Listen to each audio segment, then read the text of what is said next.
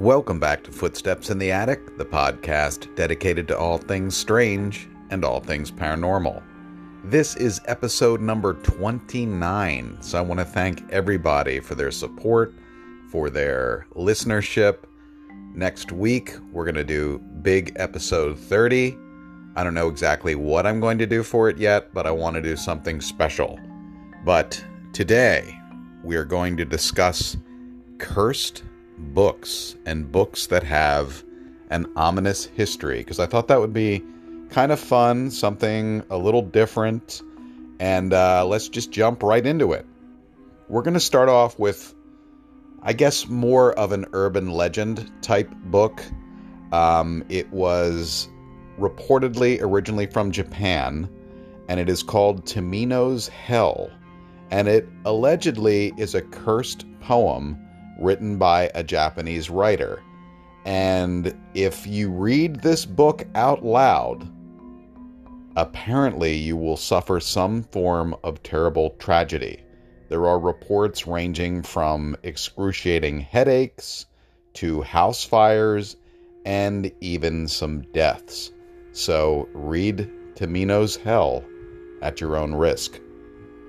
The next book is called The Lesser Key of Solomon, and it was rumored to have been written in the 17th century. And the book contains passages on how to summon the undead and demons, and basically how to have them do your bidding. Curses and hexes are also included, and even how to become invisible to the human eye. The book has been known to turn pages on its own and fly across the room, and terrible circumstances befall those who own it. Strange whispers and shadow creatures have also been reported by those who have dared to own this book. So, own at your own risk. um, the Voynich manuscript is up next, and this book was supposedly written in the 15th century, but the text within it is a completely unknown language. It's known as the world's most mysterious book. It's approximately 240 pages and it contains very strange illustrations. There are theories that the text was actually written by aliens, and anyone attempting to decode it will be cursed. It's actually currently kept in a vault at Yale University, so I don't know how exactly you'd access it, but hey, if you want to go to Yale and say, I'd like to crack the code, do that at your own risk. there is the Book of Soyga, which is a Latin essay about demonology written in the 16th century. Only two copies exist, and it's full of like dark incantations and text on how to summon demons. Um, scholar John Dee owned a copy, and he spent his entire life trying to decipher it.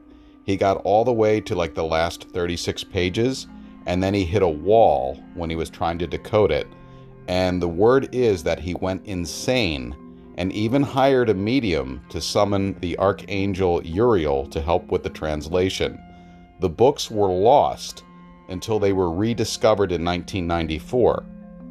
Now, obviously, scholars are curious to compete with John Dee's work, or I'm sorry, complete it, but um, there is said to be a curse attached to the book, and anyone who completes the decoding will die within three years. So, uh, that's not anything I'm going to attempt to decode, and I don't recommend you do either if by some chance you get your hands on the one of two copies in the world. There is the Grand Grimoire. The Grimoire is essentially like a book of spells, like a witch's spell book. And this was also written in the 16th century, and it was allegedly written by a man possessed by the devil.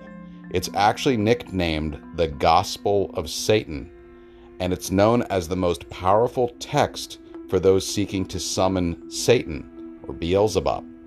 Just reading the book alone allegedly commits your soul to Satan, and it's considered so dangerous that the book has actually been locked in a vault in Vatican City.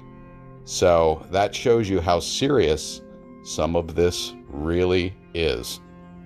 There's the Untitled Grimoires, which were a little more modern. In 2013, an online bookseller sold two mysterious handwritten spell books for get this $13,000.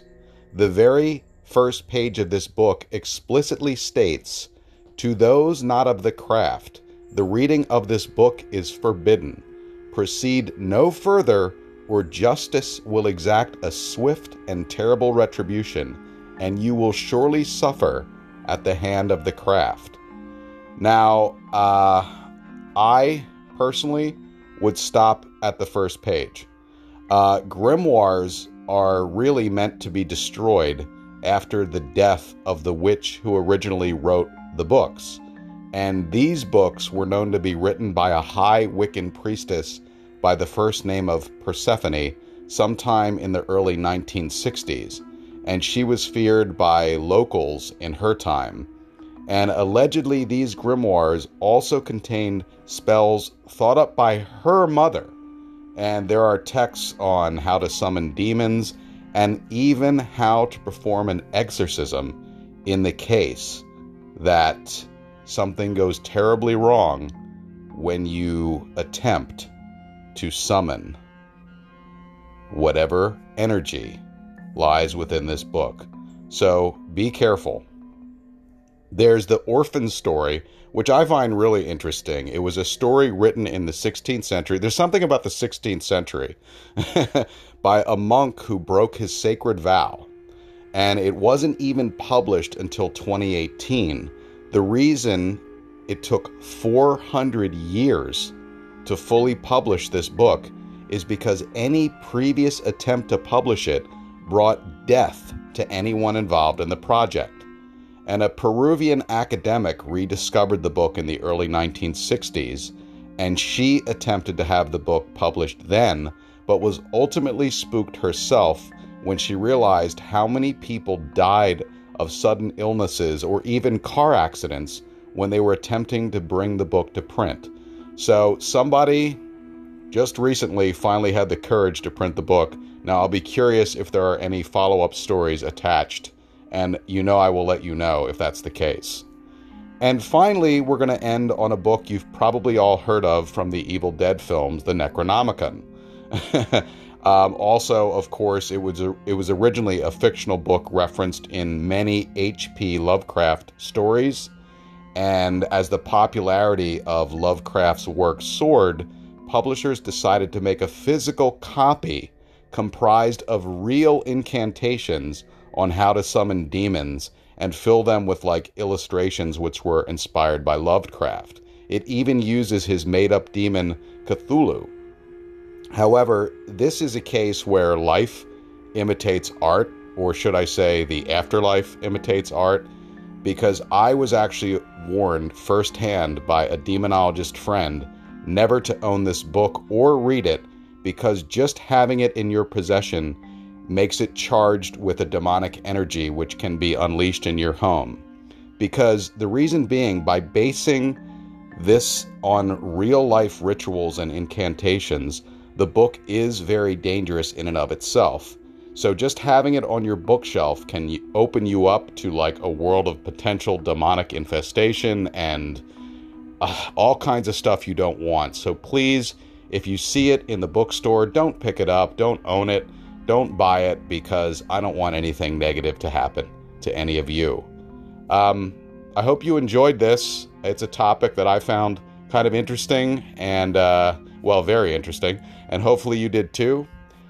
Next week, we're going to have our big 30th episode.